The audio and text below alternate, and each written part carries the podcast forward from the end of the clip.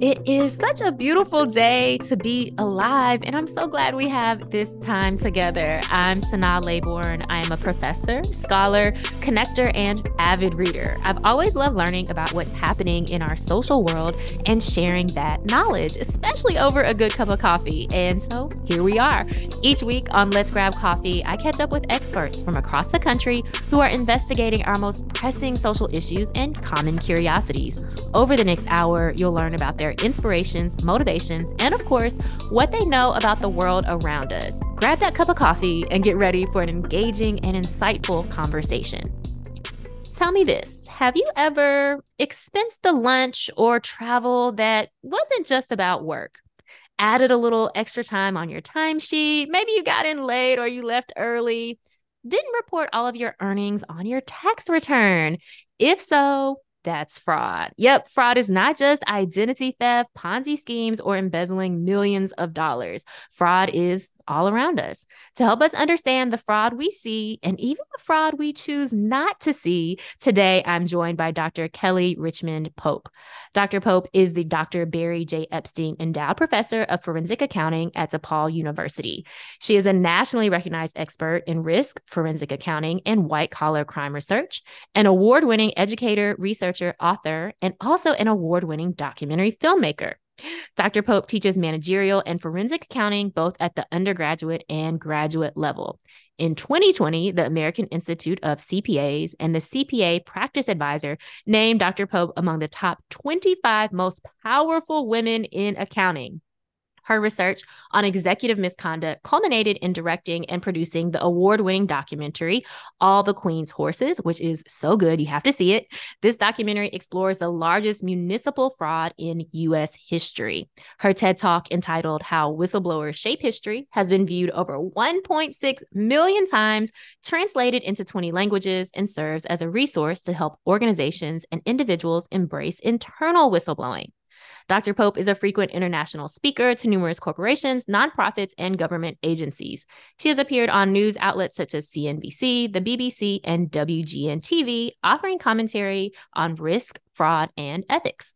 Additionally, she has appeared in publications such as Bloomberg, The Wall Street Journal, CFO Dive, Accounting Today, Forbes, The Washington Post, and The Daily Beast, discussing fraud and the need for sound internal controls. Her book is Fool Me Once Scams, Stories, and Secrets from the Trillion Dollar Fraud Industry. And she joins us today. Hi, Kelly. Welcome. Thanks so much for being here with us.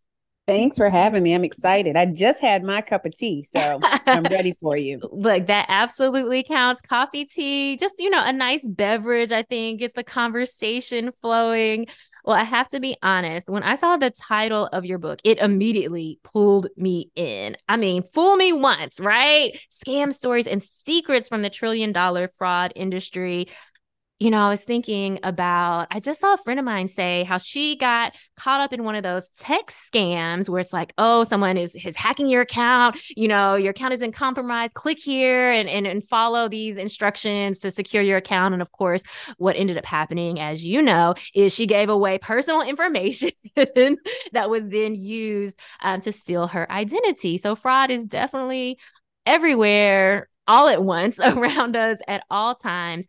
And of course, we think, you know, we can't be scammed, but many of us are. And so, this book, I was completely enthralled by all of the stories of not just perpetrators and, and victims, but also the whistleblowers. Well, one of the things I wanted to make sure I did with the book was it's not a memoir, but I wanted to share the personal experiences that I've ha- I've had with um, doing the interviews, doing the documentary, uh, sometimes being victimized, never being a fraudster, but sometimes being a whistleblower. Like I wanted to, I wanted to share more of an inside look because there are a lot of fraud books mm-hmm. um, that sort of people that delve in the space, but I wanted it to make to be unique to me and relatable. So I appreciate that you liked the reading journey. Yes, you know, I I was, you know, writing notes all throughout and one of the first notes I wrote was that I just love the tone of the book because Oh. yes, because you make it it's so easy to understand, right? And it's very a very welcoming and friendly tone, especially and I think this is important and we'll probably talk about this later. You know, one part is about whistleblowers and I feel like there has to be a very kind of friendly, engaging tone with that so that we understand why it's important. Um, to be a whistleblower if we do see something, right? See something, say something. Um, so I love that tone of the book. I thought it was really fun and engaging. But what I also really loved was all the statistics and the facts that you were able to include throughout. And so for me, um, I love to know like all the data. And there were mm. many stats that I was like, oh my goodness, I can't, you know, I can't believe this. So I thought it was a great balance of these stories that at times seem unreal, but in fact are real cases of fraud, um, as well as all of the data throughout as well. Well, thank you. I, I appreciate that. I, I think um, one of the challenges of being having two titles that's an academic mm-hmm. and an mm-hmm. accountant. And those two words together might be doubly boring to most people. Yes. So that's why I have to add documentary filmmaker into it because at least that sounds a little bit more interesting. But you're laughing because I, I think you agree with me. So the tone, striking the right tone was so important and intentional mm-hmm. because mm-hmm. people automatically will shut down. You know, another thing that I wanted to do was have a title that was a phrase that when people saw it, they knew exactly what I was talking about. Mm-hmm. And so, um, even when I, even when doing the documentary, All the Queen's Horses, you know, I, my, at the time, my kids were a little bit younger, and I remember the nursery rhyme, All the King's Horses and All the Kings, you know, going mm-hmm. playing off of that, like something that you've sort of heard before. But Fool Me Once is something that most of us, if we haven't heard the saying, we know what it means. Hey, you right. might give me one time, but you're not going to get me two times and so um so but but the tone i wanted to make sure that the the tone matched so that was that was in, intentional so thank you for noticing that Yes, well you you absolutely did. And I understand like as also as an academic sometimes the the things we say or the way we say it for an academic audience, oh my goodness, it's so boring. Uh in, in, in, in, our training is not we're not trained to speak to the public we're trained to speak to each other Mm-hmm. And and speaking to a larger audience was something that I wanted to do. Also, when you think about tone, one of the things, um, the way the, the book is organized is really in three sections. It's the perpetrators, like the first third, the victims are the middle, and then the whistleblowers are the last third. And so, one of the reasons why the, the tone is important is because the arguments that I'm making that all perpetrators are not the same. So we can start there. They're all not the same. Everyone mm-hmm. does not steal for greed. And so this idea that we can say that's them, never me, I wanted to break that down because I wanted to figure out a way that you would see yourself potentially in this. So even in your open, have you ever said, Yeah, I was at work three hours, but I really was just 30 minutes, you know, or I went to the conference and instead of going to all the sessions, I took my whole family and I just signed in and walked out and we mm. we we vacationed on the on the dime of the company. You know, I wanted people to be able to see their own missteps. And so creating these two other um, perpetrator categories, which are an accidental perpetrator and a righteous perpetrator, is mm-hmm. really important in terms of tone because I want you to be able to see maybe you're you you probably don't see yourself as an intentional but you might see yourself as an accidental or righteous. So how mm-hmm. could i how could i create a conversational tone that breaks down barriers that allows me to allow you to possibly see yourself in some of these scenarios? So that was why tone was really important Mm-hmm. And I think that was so key in being able as a reader to say, oh, I understand why this person did that. Or, oh, I might have made a similar choice. Or even, oh, wow, I, I might have been making some similar choices. like, right. really fraud? yeah. Yeah. And, you know, some, sometimes we don't think about um, how it adds up. I, um, when I was writing the book and it was in the edit process with Harvard, I um created this game called the Fool Me Once Fraud Experience. And so mm-hmm. what it, when you go through it, it's these scenarios that I created based on some of the stories from the book. But at the end, it tells you one of two things what type of perpetrator you would ever be if you were to be one, and what type of whistleblower you would ever be if you were to be one. And what has been shocking when I do talks and I play the game in large audiences is how much we are in agreement with some of the unethical choices that many of the perpetrators make. And that so that's the point to be able to see yourself, see you rationalize why when you want something, you rationalize it strong enough to get it. And so that that we we need to see ourselves in this whole fraud cycle.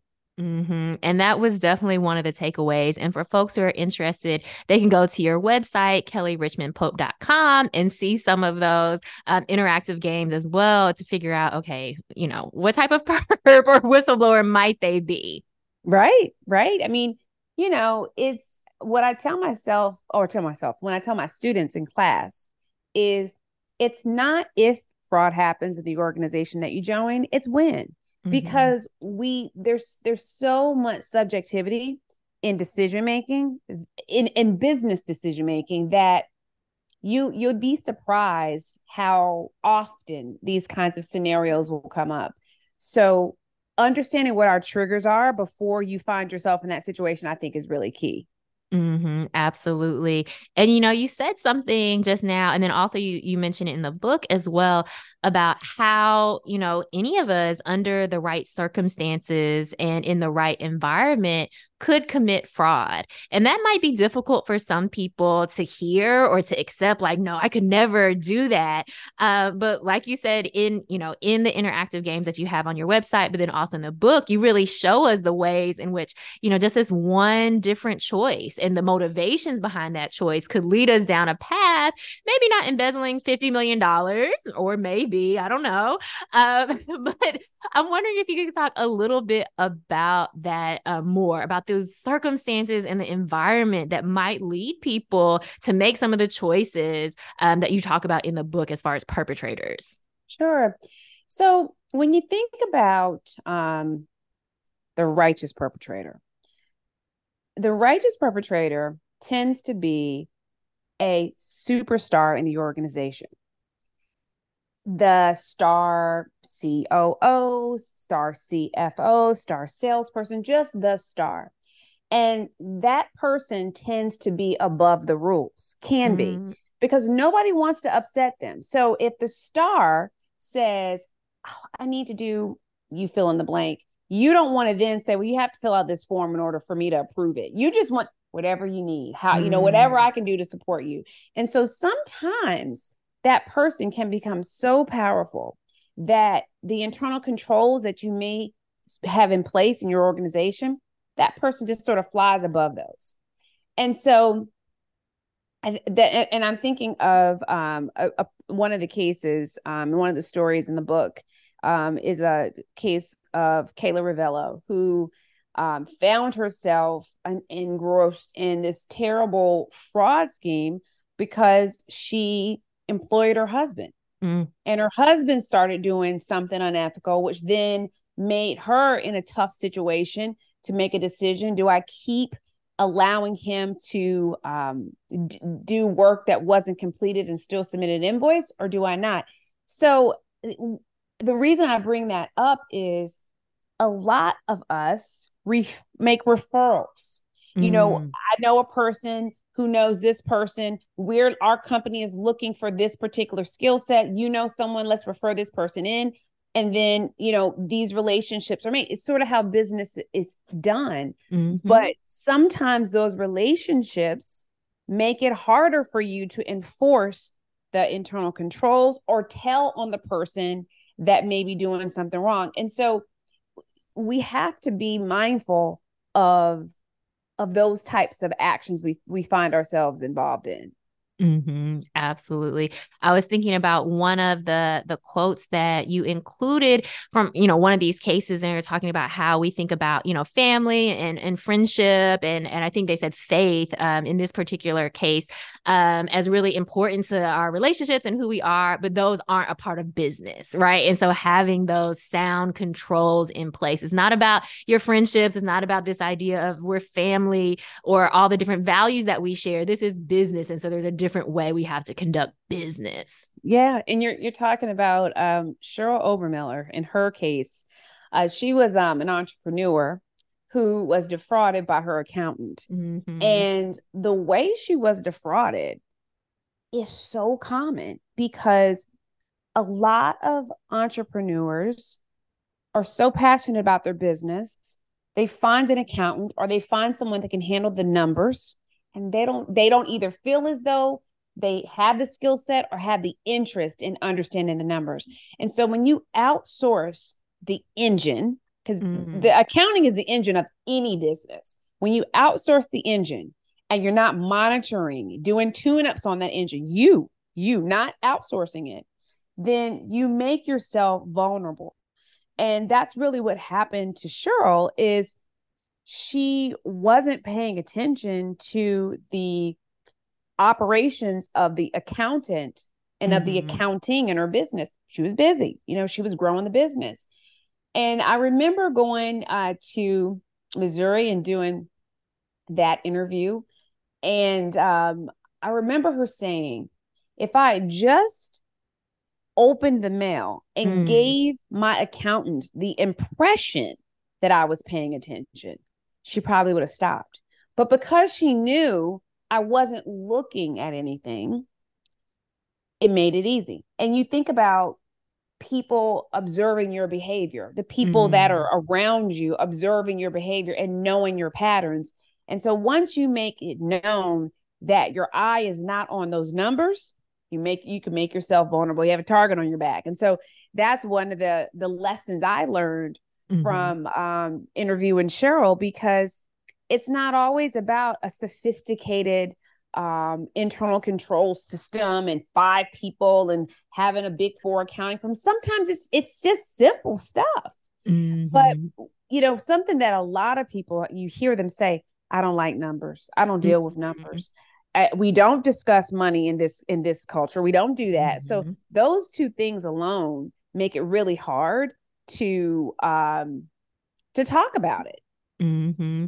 Yeah, I mean, I think that really stuck with me as someone who right now is thinking about developing, you know, a, a, business and, and a separate organization. And what I have often said to myself and other people in this process is that, oh, I don't want to deal with the numbers. I don't want to deal with the money. But after reading your book, I was like, oh, I got to deal with, I got to deal with all of this. I got to make sure I lean know. In. lean in, lean into it. You know, you think about it.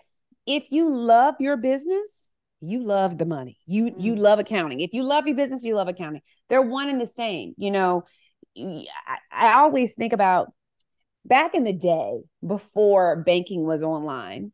You know, the bank would send you something in the mail. It'd be your bank mm-hmm. statement, and you flip it over, and you could um, balance your checkbook. Mm-hmm. You know, you would actually check to see is the bank right about the amount of money I have. Mm-hmm. Now we just trust whatever the bank says. If the bank says I have $50, then I, ha- I must have $50. We don't even check it anymore. Mm. And so, this idea of outsourcing the most important part of your business just seems ridiculous to me. You know, I, I meet so many people that'll say, you know, I I hate accounting.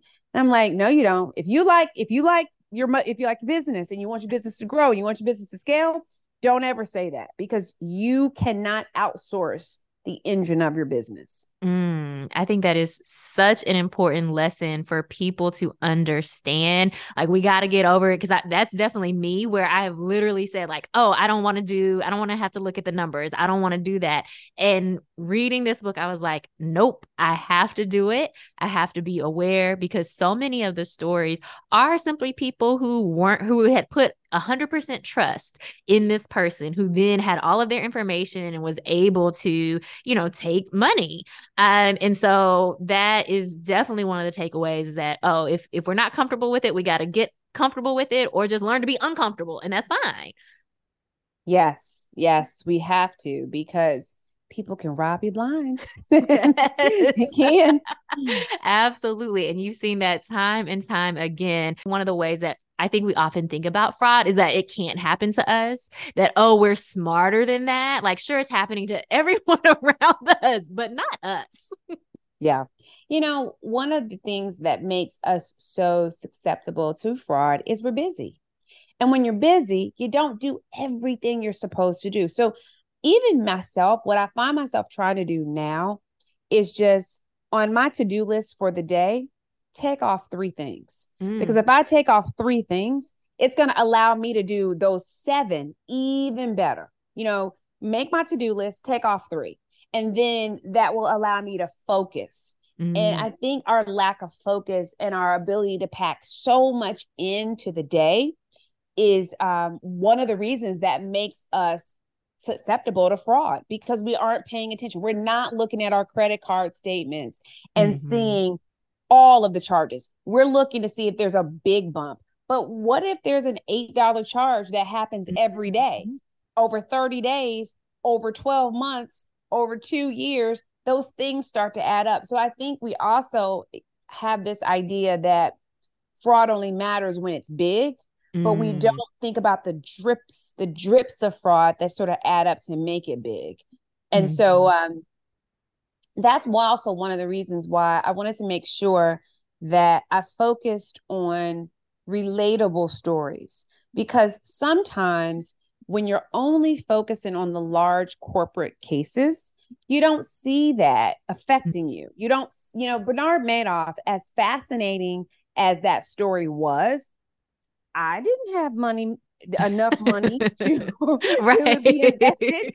I didn't know anybody who had enough money to be invested. So as in, as fascinating as it was, it didn't speak to me. Mm-hmm. But Dixon, Illinois, mm-hmm. where it's three hours from my where I live in Chicago, and a woman sold by her own by herself embezzles $53.7 million by just setting up a secret account and mm. moving money from A to B in front of everybody and spending money on horses in front of everybody is like, well, dang, that's mm-hmm. pretty wild. That's an everyday person, you know? And mm-hmm. so there are enough cases like this where you don't have, they not, might not make all the headlines, but they are, they still have the huge impact, and we need to learn from those.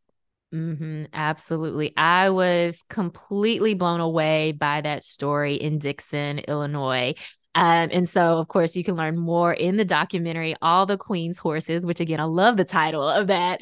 Um, and to learn how just an everyday woman, just government job, has managed to steal millions, $53 million, and no one know. Nope. No one know.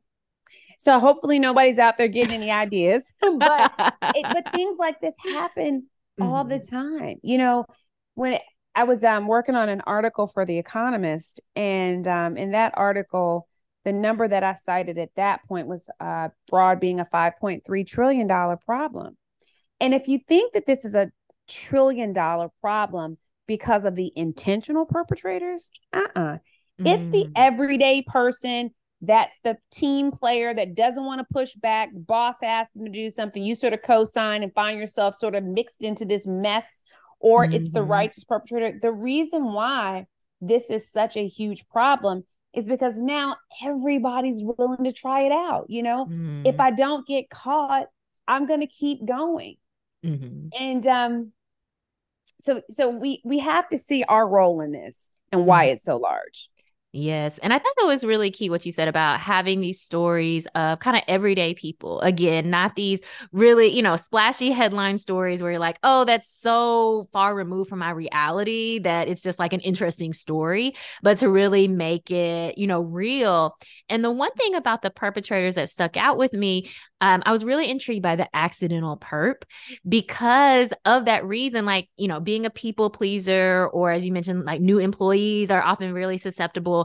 But then I was thinking about, again, those toxic work cultures where we're a family, right? And and what do you do for family, right? You don't um, question them. You know, right. you, you, you, you, yeah, we're not family. If, if listen, if you can hire or fire me, if you can fire me, you evaluate me and you, you can give me a performance improvement plan, we're not family. we absolutely, but that came to mind and how that can foster an environment of like you thinking, oh, I need to to just do whatever the boss says or to fudge these numbers, or even how a lot of folks, you know, over identify with their job, like that's their whole identity.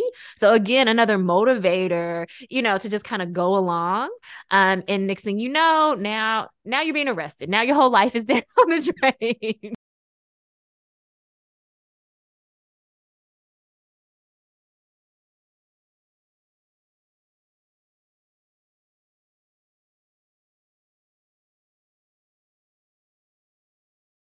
I think that I was at the beginning stages of watching like the team retreats and you know the closeness that people became at work. Mm-hmm. And if you mm-hmm. think about a generation out or maybe even two generations away from uh, my, our parents, my parents or even probably grandparents, work there was a there was a clear boundary between your work life and your personal life things that you would share at work, the way that you would show up at work was very separate. But now, you know, it's almost this work life blend where we integrate so so closely that it makes it hard to to tell a boss, "No, I'm not going to do this." Mm. It makes it mm. hard to tell on a boss when the boss is doing something bad. It makes it hard because we now are like linked like this. So it's like a it's like a a violation of trust if you do that. So mm-hmm. it's it's a tough situation when you find yourself needing to push back. And so that accidental perpetrator category is probably the most disturbing to us because we see ourselves we we can easily see ourselves as that employee easily. Mm-hmm. Yeah. And and you know, you mentioned something about how it makes it difficult for us if we see something to say something about it as well. When we have these work cultures where, you know, we're not just employees or you're not just my boss, you know, we're friends or something seeming like friends. And so it makes it more difficult because as you talk about in the book, there's that fairness loyalty trade off when it comes to actually saying something.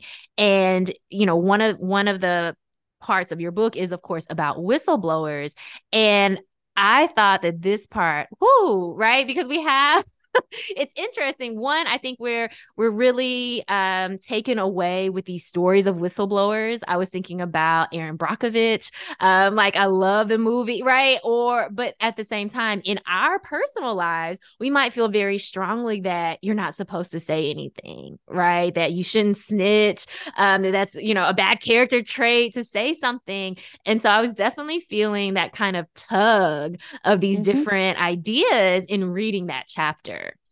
You know, the whole that whole section was inspired by um, a TED talk that I gave. Um, and the original title of the TED talk was Why Do We Hate Whistleblowers? Because we we really do. Like mm-hmm. we really we hate them, and this is just sort of my opinion.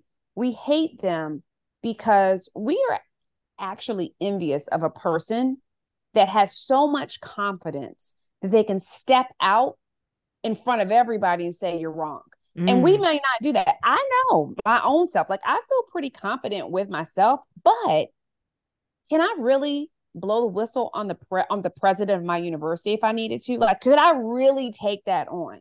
So the person that can do that, mm-hmm. maybe I'm a little jealous of that person. Mm. Maybe my jealousy of that really turns into distrust. And so maybe I'm just gaslighting that person to turn it into something that it really isn't because it's actually my insecurity. So that's really what what this this section of the book started with is really trying to unpack why do we hate people that come out with truthful information against the group? Why do we why do we hate them? Mm. You know, why should should we hate them? you know, like sh- should we? I, I, don't think I think the answer to that is we shouldn't, but mm-hmm. we do.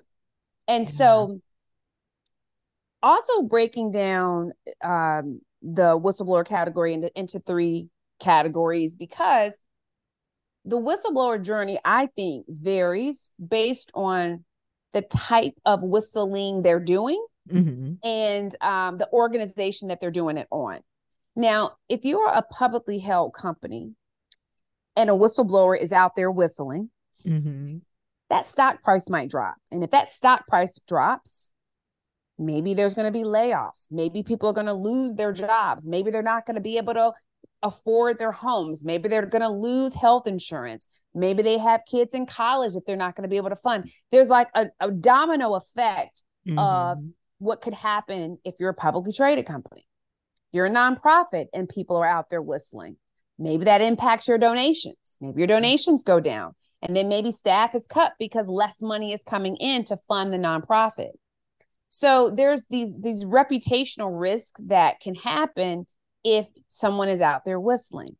Now, what was really interesting to me about um, Kathy Swanson's uh, experience as a government whistleblower is people seemed to celebrate her in a way that a vigilante whistleblower is not celebrated. Mm-hmm. And so it made it important for me to figure out let's unpack this whistleblower construct to understand why if it's if the person sort of stumbles upon it is their journey a little bit different than mm-hmm. the person that just is sitting minding their own business and notices something's wrong and then they just they're not on the team but they just are an observer and whistleblow people to tend to not like that person mm. you know so so accidental whistleblower noble whistleblower and vigilante whistleblower. So accidental as the name it, it describes is a person that stumbles upon some some some problem of another. And that's Kathy Swanson. She was the accidental whistleblower. She was doing her job. She was a city clerk at, at Dixon. Stumbled upon she was doing her treasurer's report one day and noticed some odd things that her boss, Rita Crundwell, was doing. The noble whistleblower is a little bit different because they are a member of a team mm-hmm. and they mm-hmm. notice that their team members, their colleagues, aren't doing what they're supposed to do. And they're the one that steps out. And when they do that, they are attacked, bullied, all the mm-hmm. things that happen. The vigilante whistleblower, sort of slightly similar to the noble, except the vigilante is not part of the team. Imagine that the vigilante is the person that knows all the rules in the company, code of conduct up and down. And the minute anybody steps out, that person is going to blow the whistle. That's the vigilante. Mm. So, all aspects of these whistleblower personas are important. You probably don't want all of one, mm-hmm. but it was really, I really wanted to say that this idea of snitches and rats and tattletales and and uh, traitors, those words that we tend to use, really are going only to the vigilante whistleblower category because mm-hmm. they are that person. They they are ready. They're ready for whatever. They don't really need to be anonymous. They're mm-hmm. fine saying, you know what, so and so wasn't doing this. I'm the one who told on them. This is what the rule is. It should be fixed. That's the vigilante you know mm-hmm. they own it in a different way than the accidental so I, you know, I think earlier in my career, if I had to be a whistleblower, I probably would be more of a accidental. Mm-hmm. But now in my life, I can see myself more on the vigilante side. Ooh, yeah, I really appreciated these categories because, as you just mentioned, you know, we have in our mind most predominantly this idea of the vigilante, um, but there are different types of whistleblowers, and so important because again when i think about all of the you know the major cases of whistleblowing that we can think about you know currently or even throughout history they led to important changes right? We needed that information in order sometimes to make sure ensure our safety our physical safety um, or to just ensure that the different institutions that we're a part of are running smoothly and we're not we're not being defrauded by them. So whistleblowers do something very important for society yet we see over and over again how vilified they are um, and they do endure a lot of consequences for speaking up? You know, there was um, an article in Harvard Business Review that talked about the power of silence. Mm-hmm. And um, I thought it was really interesting because there was a section in the article that talked about it only really benefits the organization for someone to come forward. You know, it's easier to keep your mouth closed and stay silent because what does it do for you? You know, you're now your your fists are up. You're defending yourself for who knows how long even if you are right. And so you really want to create environments where people feel protected because they really don't have to say anything. It's important to create these environments because as the research shows us most frauds are discovered by whistleblowers. So mm-hmm. we have a responsibility to create environments that really nurture that. Uh, we want them to feel protected. And so, yeah, I, whistleblowers are fascinating to me, I think, because I've never been a true one. And I, and, you know, and I really have to think long and hard like, what would I do? Who would I turn to? Am I prepared for the for the microscope then to be turned on me?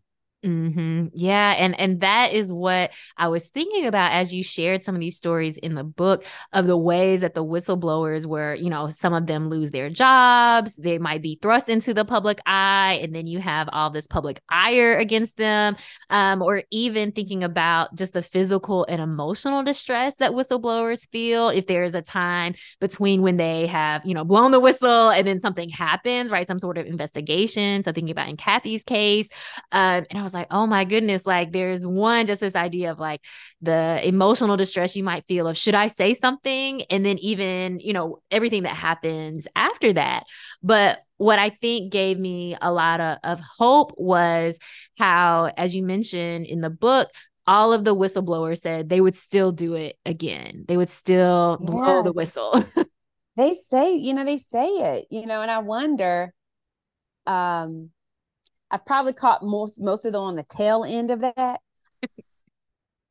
In it, maybe they'll be like, "Oh goodness, why did I do this?" But um, yeah, it's a journey. It's a journey for sure. And you know, most of us don't live our lives where we are on the defensive every day, all day. You know, just trying to defend your name, your role. Like, why is it you? Why did you come out? What is your problem? You know, the the the tables really turn really quickly on that said whistleblower. So I don't always know if it would be me, but I think I think I'm ready for it now. Okay, look, we, we will see. Watch out. You might stumble upon an opportunity. you never know, right? You never know. Uh, something else that came to mind as I was reading about the whistleblowers was also the role of journalism. Um, because a, a lot of these times we're seeing um, investigative journalism or even sometimes whistleblowers going to the media or to to specific journalists in order to kind of blow the whistle if again there might be a question of like who do i even tell? And so that came up to, to mind as well of like the importance of having journalists that we can trust or even outlets that we trust that can um, amplify this information when maybe it seems like nothing is being done. You know, it's interesting you bring up journalists because i think what's worth thinking about is what the role the journalist has in documenting the story. So, is it just to tell the what, or is it truly to understand the why? Mm. And part of my reason for the book and that tone that we talked about earlier was really wanting people to understand more about the why.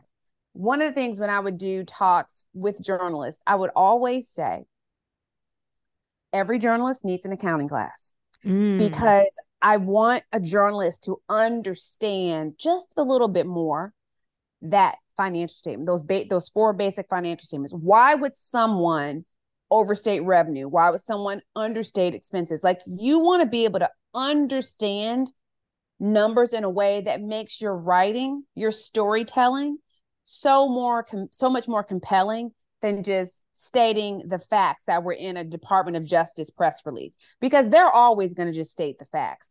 But mm-hmm. a lot of mm-hmm. times people want to know the why. They want to know the story behind it. So when I was thinking of the name of the book and I want and I put the word secrets, I felt like all of the interviews I've tend to, to do, it's something that they're sharing with me that maybe nobody else cared about. Mm-hmm. You know, but I did. You know, maybe the press release from the Department of Justice didn't it didn't make it. Maybe the Securities and Exchange Commission complaint they didn't care.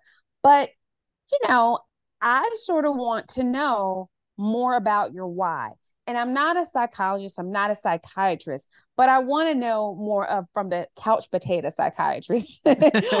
why? You know, what motivated you? What were your pressures? Why did you why did you feel that it was okay to do whatever you did or why did you whether that's the perpetrator or the whistleblower side? Like what what compelled you to either commit it or what compelled you to either talk about it or tell about it? I want to know that. And so sometimes that feels like a little secret because you don't you don't read about that enough.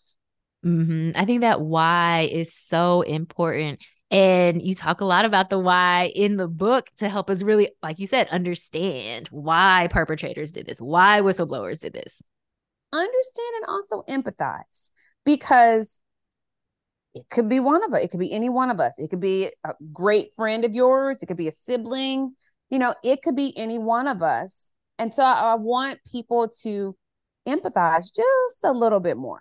Mm-hmm. I think that empathy piece is key because what I walked away with from this book was understanding that fraud is definitely happening all around me. And someone I know is very likely committing fraud, whether in these quote unquote smaller ways that, that we might think of, or potentially in, you know, a bigger way. And I think that's also something in the book that comes out is that in so many instances, people were just surprised to find out that this person that they trusted had defrauded them. Right. And again, that kind of speaks to this idea of, you know, one, trust, but then two, understanding how this even happens and the why behind it. Because in most of these cases, it it it is. It's just like everyday people who are, are doing these extraordinary things that we never would have we never would have thought about we never not not that person not our neighbor not you know whoever not our church member but yet here they are committing fraud yeah. I mean, there, and I think it happens so frequently because there are so many internal control weaknesses in organizations, and we're not really talking about that. Like, even with sound internal controls, you can you can easily think up a scheme. I mean, anyone could say to your friend, "Hey, you could become a vendor.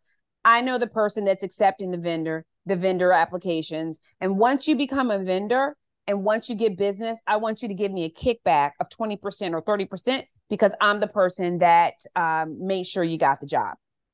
Fraud mm. can happen. now, what makes it fraud? The fraudulent part about it is that let's say that vendor is a phony vendor. Okay, so let let's say that I know the person that's approving vendor applications. I'm going to set up a phony vendor. You're going to approve it then that phony vendor is going to issue an invoice and then the company is going to pay it. When I get that payment, I'm going to give you your kickback. There we have fraud. But that's easy just to come up with. Mm, easy even fraud, within, folks. even with even with sound internal control. So it's why we have to get people talking.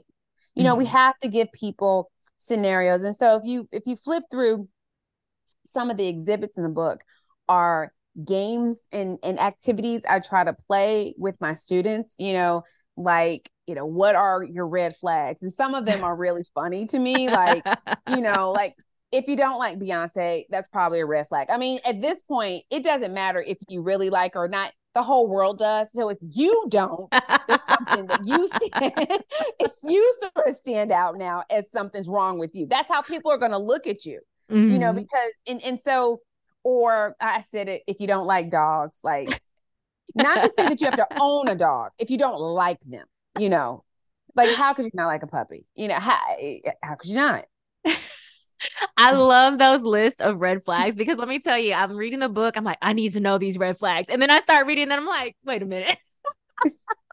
but they uh, just think about it. Think about this. I mean, they, they're good ones. Like, have you ever gotten a LinkedIn request and there's no picture? Yeah, what's up with that? What? I don't know. I don't know. And then sometimes you get it. You you might you might hit it, and then there's no information that is with it. That should be a red flag. Absolutely, there is something wrong. Now, how many times do you get an email from someone? What if it was a Hotmail account? You know, you don't see as many Hotmail, not, not as much, or an MSN, an MSN account, right? Or an SBC global account. Like things that are sort of a little bit dated, right? Mm-hmm. It, it's again, I didn't say it was fraudulent. I just said red flag. I just said red, red flag. flag. You know, that Hotmail email account, I had a Hotmail for quite a while. And one of my friends told me, he was like, Sana, I'm going to need you to get rid of that account. it's a red flag. And I did. I did. I got okay. So just so everyone knows. All right. That's if I have any red flags, it's not that one. Okay. yeah. Yeah. Yeah. I mean, they're they're just things. They're just things that just sort of make you say, hmm.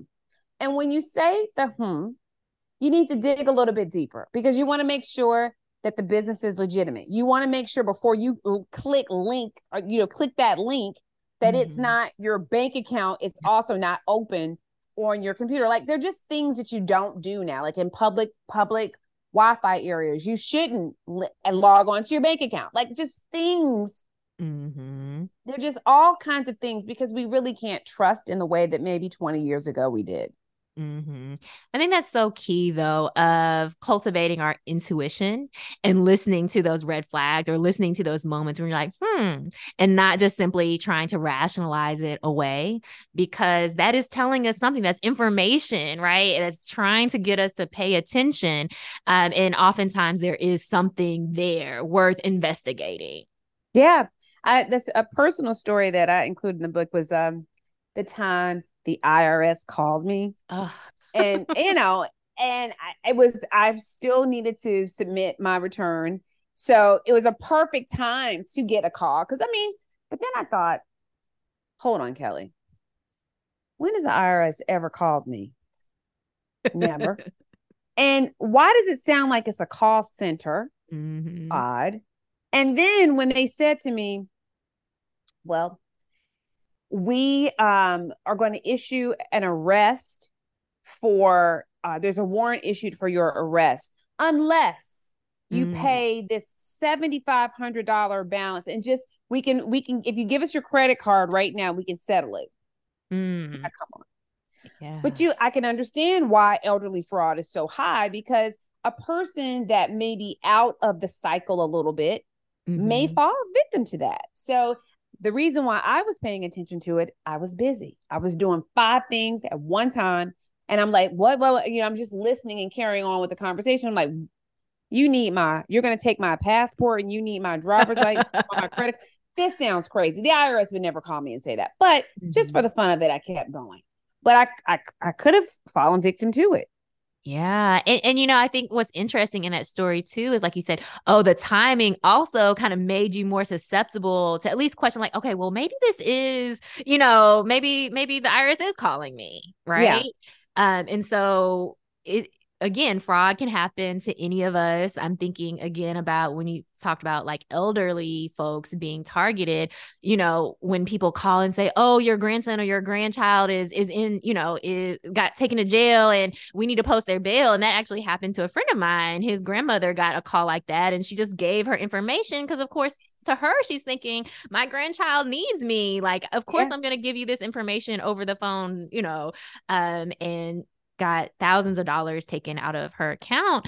Um, but again, like it can happen to any of us if we're not paying attention, right? If we are are super busy, if we're just, you know, clicking on on things or if we're ignoring those red flags that we're that we're seeing.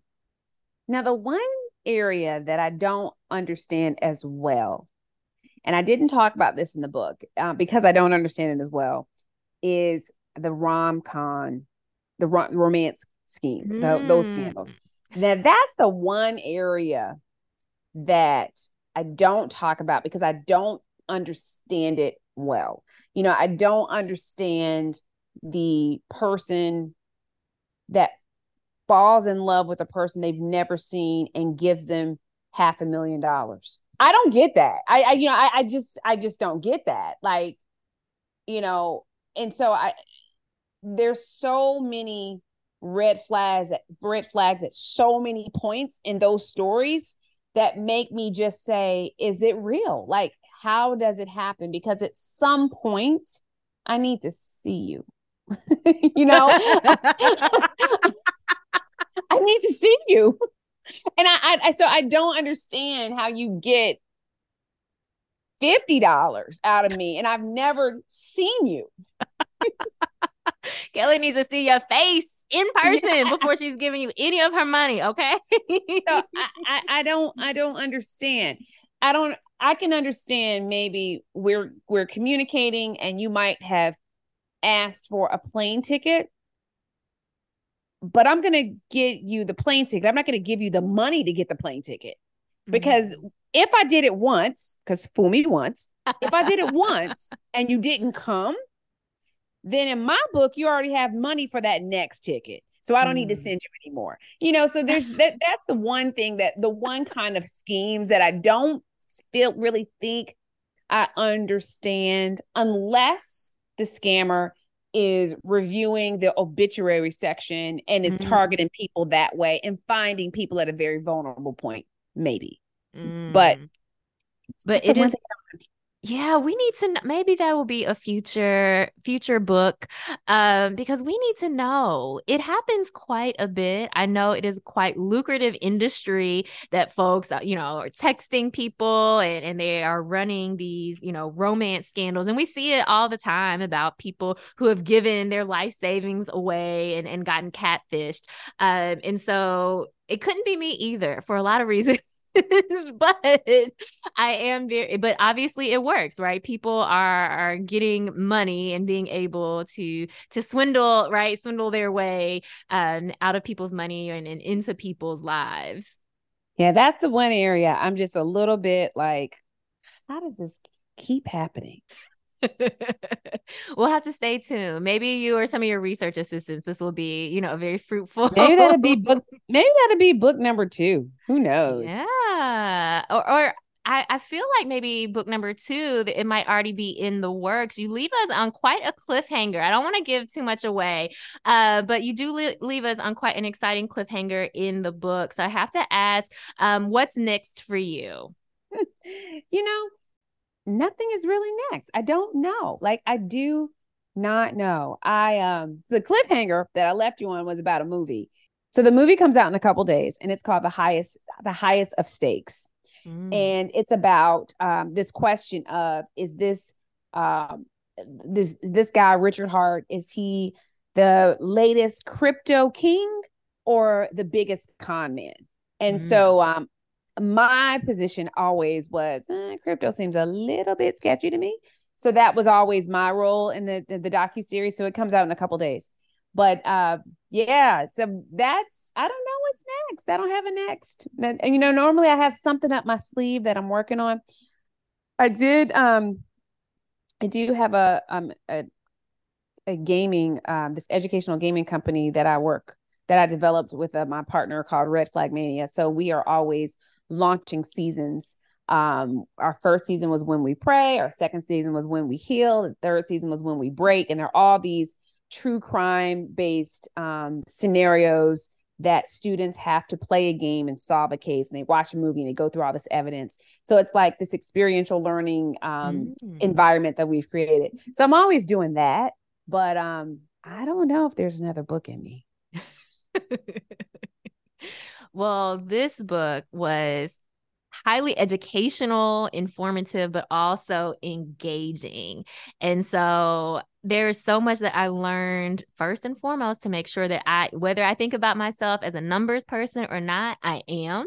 And so, I mean, I think that was a major takeaway for me, but also really having more empathy um, for perpetrators, victims, and especially the whistleblowers. I'm not sure if I could blow the whistle. I'm not sure if I could could whistle. I don't know. And I don't know if I'm there yet. So I just hope I don't see anything. I don't need to see anything. But you know what's funny? I don't either. But I was just thinking when you said you don't know if you could whistle, and I had this debate earlier with someone else um, if the name should or should not be whistleblowing because the person thinks that whistleblowing is such a bad thing to say. But the, one of the reasons why I do like the word is whistling is hard, mm-hmm. and to mm-hmm. whistle loud is even harder. You know, it takes a very um, a, a, a, couple things have to go right in order for you to whistle with whether you're whistling with your lips whistling through your teeth whistling with your fingers there's so mm-hmm. many different mm-hmm. ways you can do it so i think that and and it when someone does it it's very high pitch and it hurts your ears too so i think all of the the characteristics of what a whistle is is really a good term for it but to your point i don't know if i could all if i could do it loud enough well, maybe maybe we'll see. Uh, you know, life has a funny way of giving us opportunities. Um, so we'll we'll see what might might happen. We might have to check back in. Uh, well, Kelly, thank you so much for spending time with us today. It's such a pleasure chatting with you. I am appreciate it and had a great time for every moment. So thank you. Thank you again to Kelly Richmond Pope. The book is Fool Me Once Scam Stories and Secrets from the Trillion Dollar Fraud Industry. When I tell you I could not put this book down, I could not put it down. I was blown away by some of these cases of fraud, the way it happened, and the people who did it. Because again, a lot of the folks in this book and in, in real life, right? It's not just stories, these are real life cases. We're just everyday people, people you're like, I cannot believe that you did that. But I think what Kelly does so beautifully in this book is help us to empathize with the perpetrators, with the victims, and then, yes, also with the whistleblowers. I learned so much from this book. It also made me Google different whistleblower cases, and you would be surprised at the different lawsuits, the different companies, and also the different settlements. So that might be something if you're if you're already intrigued, you might want to go ahead and Google some of these cases as well because there is so much to learn and i'm just so glad that i read this book because again you all know I wouldn't necessarily call myself a numbers person, but after reading this, I am convinced that whether or not I identify as a numbers person, it does not matter. I am going to be a numbers person because I cannot get scammed. I cannot be defrauded out of any of my money. And I'm sure that you feel the same way.